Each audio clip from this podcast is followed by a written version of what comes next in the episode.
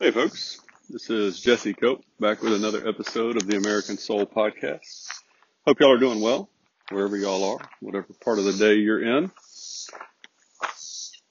Driving to work, getting ready for work, school, conference period, dishes, laundry, vacuuming, although that might be kind of hard to hear it. Conference period, lunch break, whatever it is, folks. I'm glad that you've given me a little bit of your time and for those of y'all that continue to share the podcast with others, tell people about it. Thank you so much. I am incredibly grateful. Hopefully it helps each of us individually a little bit and helps our nation as a whole just a little bit. So we're going to take one of our little walks, have two puppy dogs today that are somewhat with us. We'll see how long they last. Uh, the guineas, thankfully, seem to be on the other side of the house, so hopefully they'll stay there too and we'll see what we can find. Wind's up a little bit. Hopefully that's not too bad for y'all on the recording.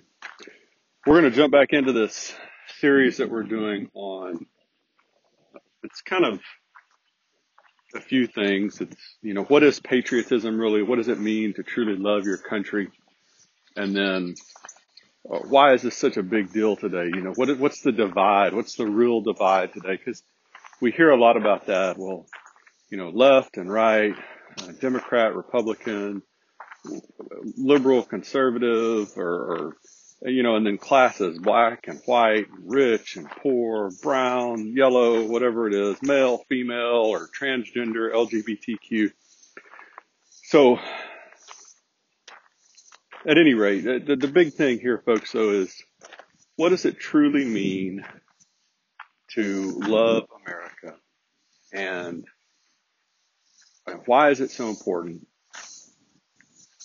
And what is what does that show us today? So we're going to start. We're going to spend most of, I think, the next three episodes. We'll see how this goes. See if I can squeeze this all in.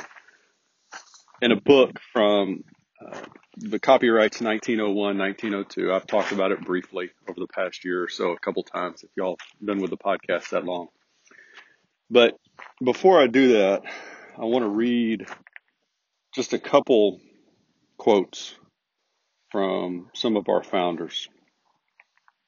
John Adams, statesmen, my dear sir, may plan and speculate for liberty, but it is religion and morality alone which can establish the principles upon which freedom can securely stand.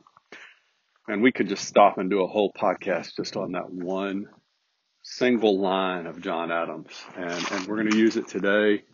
And then we're going to come back to it probably at the end of this little series again. At least the sentiment, if not this exact quote. Thomas Paine, he that would make his own liberty secure must guard even his enemy from oppression. For if he violates this duty, he establishes a precedent that will reach to himself. This is so imperative today. This is going on today. Uh, great parallel, which we're going to talk about in another series in the next week or two, is 1930s, the British citizenry of the 1930s with the German citizenry of the 1930s. You can't, we can't pretend that just because something's occurring somewhere else that it's never going to get to us. And we really have been for a long time, folks. Alexander Hamilton.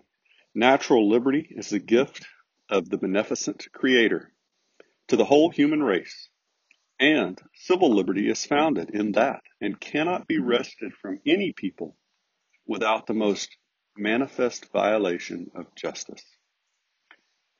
Again, just our, our rights come from God. Our country was founded on God and the Bible again and again and again, folks.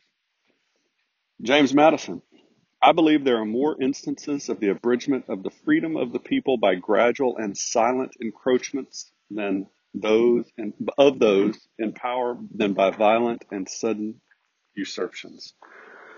Number of parallels in history again, folks, of just this small, just I'm going to take a little bit here, a little bit there, and then all of a sudden you look up.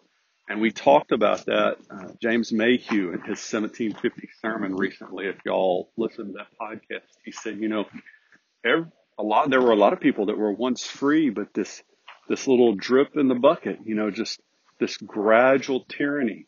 And then they look up one day and they're under this iron scepter, this iron fist, which is such a great analogy of despotism, dictatorship, whatever you want to talk about. And again, just so many examples throughout history. You could talk about uh, Venezuela and South America, talk about Cuba, you could talk about Stalinist Russia, Maoist China, Nazi Germany, uh, Pol Pot, just so many when the people looked up one day and, and they had been indifferent or, or casual toward these little usurpations, as Madison says here, and then and then they looked up one day and it was too late. One more, and then we're going to move on to the main part. John Adams, liberty can no more exist without virtue and independence than the body can live and move without a soul. Again and again, folks, got to go back to the teachings of Christ. Morality. That's the basis of all morality. And, and it doesn't matter whether you're talking about Buddhists or Hindus or, or Muslims or atheists or, or wherever it is that if you ever see virtue, you can be sure if it's, if it's real virtue, truth and virtue, that, that those actions line up with the principles of Christ, even if the people don't know Jesus Christ, even, or even if they reject Jesus Christ as the Son of God, their actions, when they're truly moral, when they're truly virtuous, you will never find an instance when those actions don't line up with the teachings of Christ.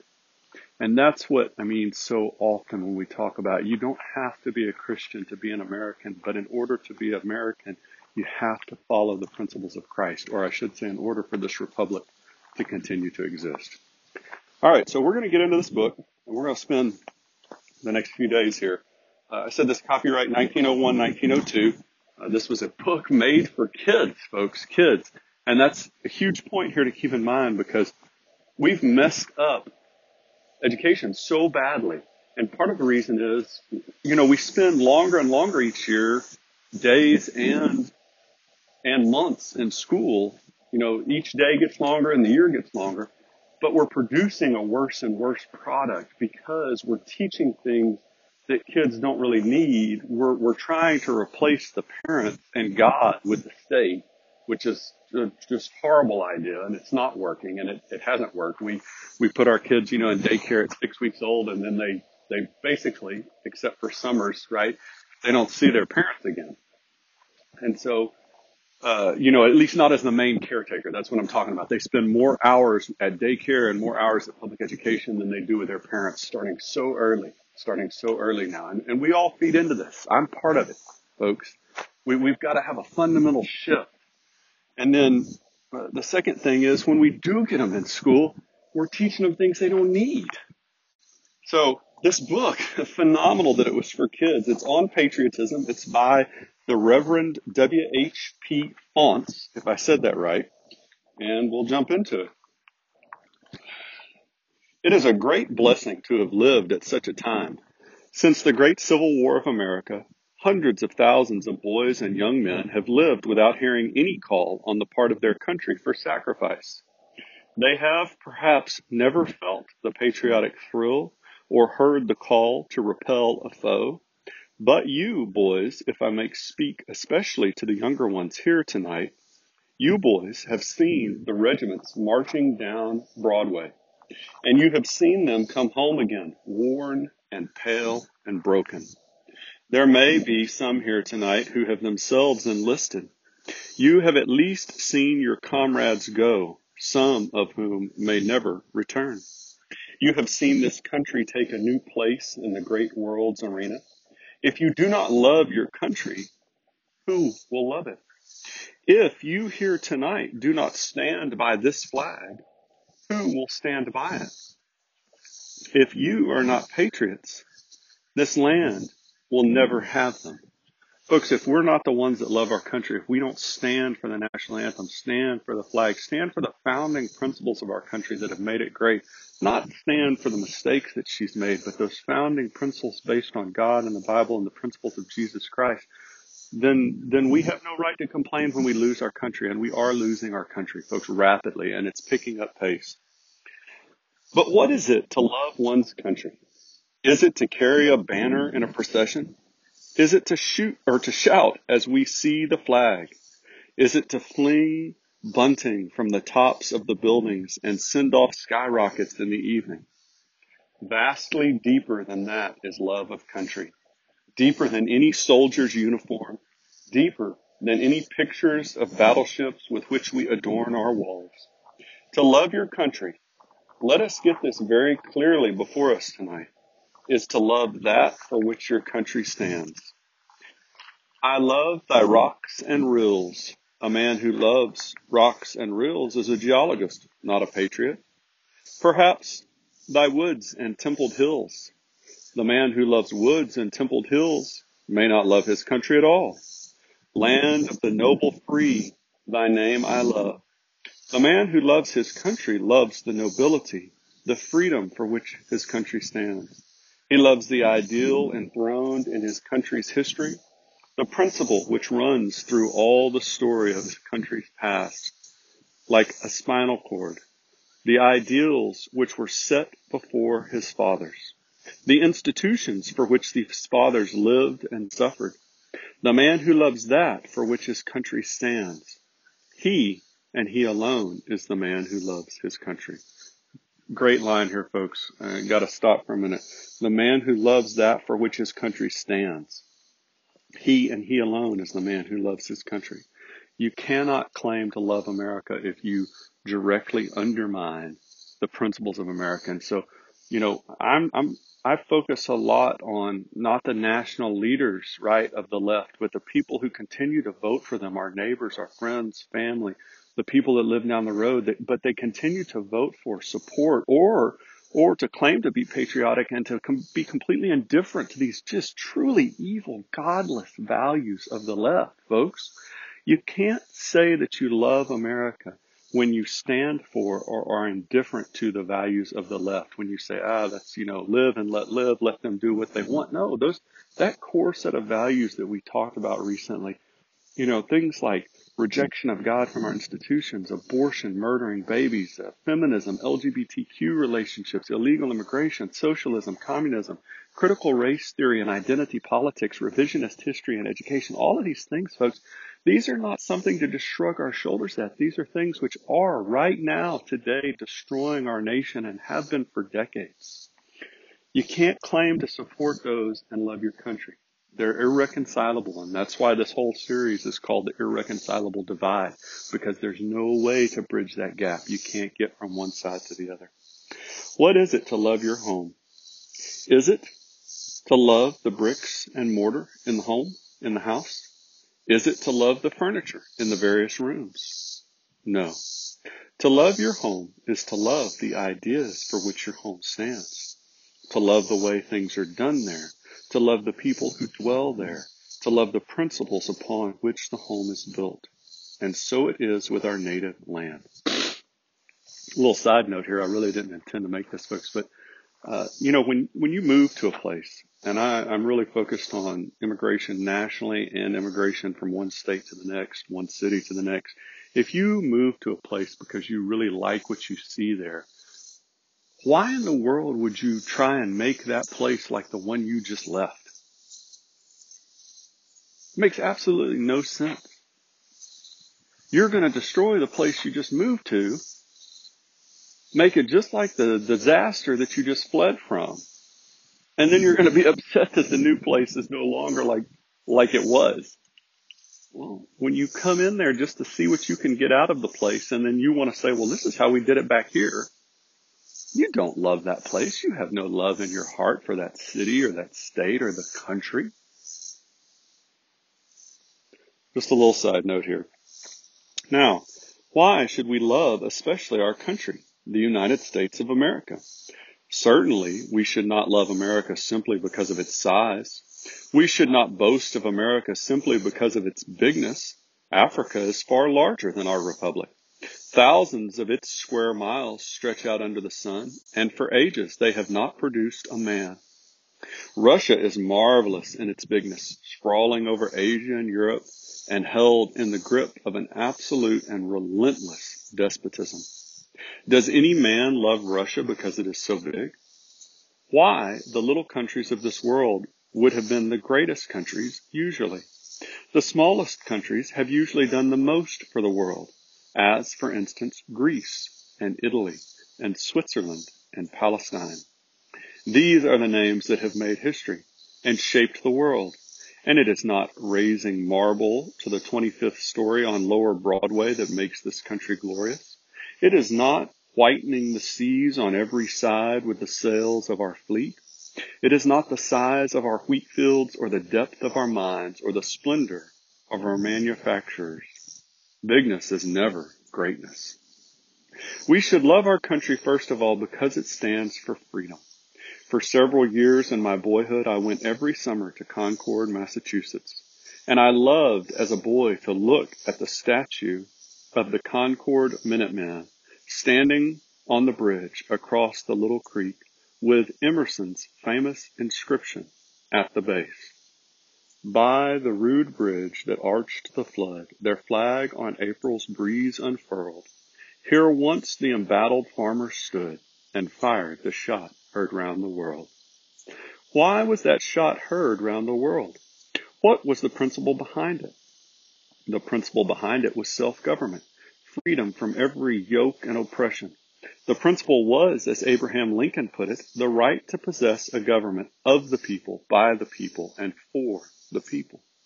Freedom from tyranny, freedom from oppressive law and illegal usurpation of every kind.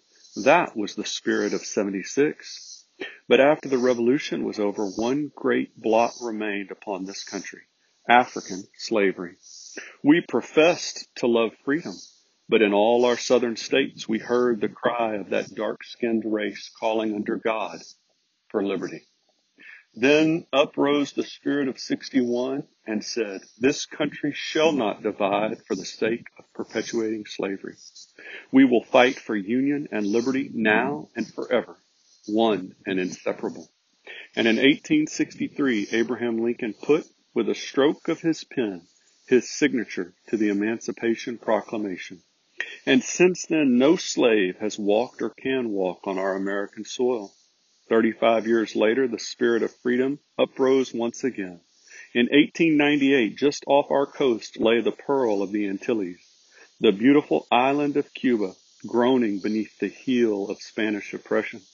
The spirit of American freedom said to Spain, make Cuba free or reckon with us. Spain's answer was continued cruelty, and our response was the destruction of the fleet, the charge up the heights of San Juan, and the hoisting of the flag over Santiago and Havana. Now, my brothers, to love our country is to love this freedom. Freedom, political, social, industrial, and religious. To believe in that freedom, to stand for it, to do our utmost to perpetuate it, the world around, that is to love our country. We want no government control over our churches and no governmental aid for our churches. We want the government to give us freedom to work in our own way, to do our own tasks. To believe in freedom is to believe in our country. So, I pressed right up against the end, folks, and I'm sorry. Uh, we're gonna, we'll elaborate on this a little bit tomorrow and we'll keep going. But obviously, Faunce was saying that you, you can't have America without a love for freedom, without a love for liberty. And so many of our founders, what have they said? You know, what did John Adams say? The quotes you read this morning. You can't have freedom and liberty without morality and virtue. And make no mistake, folks, they were talking about the morality and virtue brought along by adhering to the principles of Jesus Christ.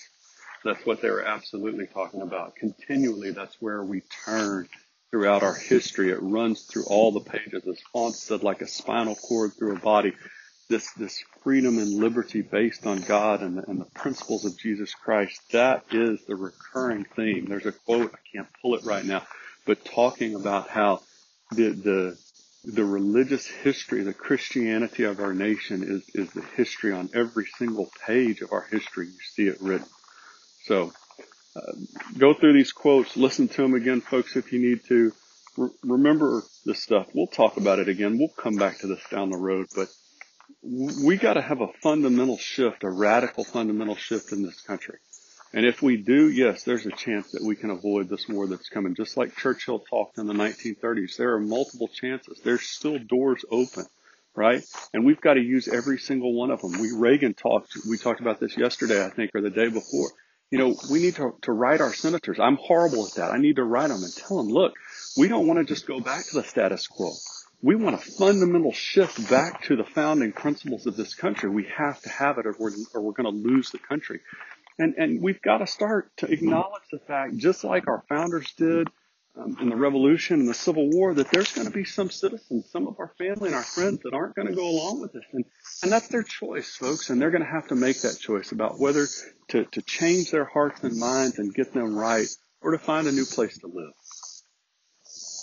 All right, so we'll keep going with this over the next couple days. I sure do appreciate y'all joining me, going for our little walks. I look forward to them. Thank y'all so much. God bless y'all. God bless your families. God bless America. We'll talk to y'all again real soon. Looking forward to it.